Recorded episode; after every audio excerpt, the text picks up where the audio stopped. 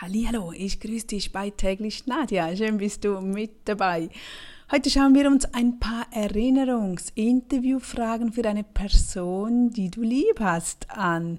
Was hat jetzt das damit zu tun? Na, ich habe mich kürzlich, ich bin da in einem Newsletter irgendwo per Klick und Klick und Klick, das kennst du wahrscheinlich. Und irgendwann landet man irgendwo und denkt sich so, hey wow, das ist eine tolle Idee. Und dann ich oder las ich so über Interviews für ältere Menschen, vor allem Menschen, die uns ans Herz gewachsen sind oder unsere Mütter, unsere Großmütter, unser Opa, wie auch immer.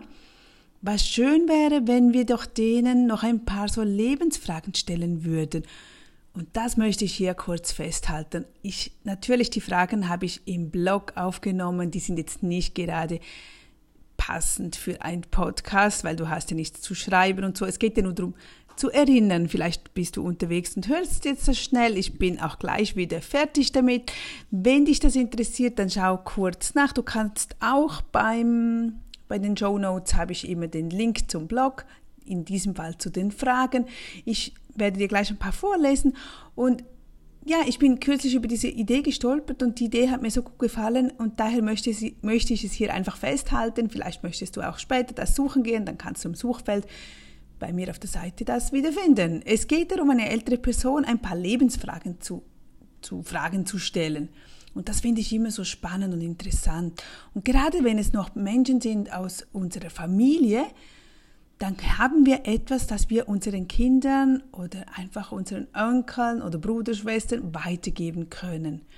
Daher nimm so ein Interview am besten mit Video oder Ton auf, dann haben wir eine schöne bleibende Erinnerung. Hier sind, ich habe jetzt 32 Fragen, glaube ich, oder stimmt das? Muss ich schauen. 31, genau. Du kannst das natürlich kürzen, anpassen, wie auch immer. Es kommt einfach so, es geht so in die Richtung, es startet beim Heimatort. Was kommt dir in den Sinn, wenn du daran denkst, wo du aufgewachsen bist? So, so geht es ein bisschen durch das Leben hindurch. Wo aufgewachsen? Was hast du als Kind gerne gemacht? Was hast du in der Schule gerne getan? Woran erinnerst du dich am meisten aus deiner Teenagerzeit? Woran erinnerst du dich am meisten, was deine Mutter betrifft? Also in dem Fall meine Oma, wenn es mein äh, Großvater jetzt wäre. Was war ihr oder ihm am wichtigsten? Woran erinnerst du dich am meisten von deinem Vater, von dem Opa? Was war ihm am wichtigsten? Einfach so die ganzen Familien bisschen Geschichten, woran sich diese älteren Menschen noch erinnern können. Ich finde das wunderbar zum Festhalten.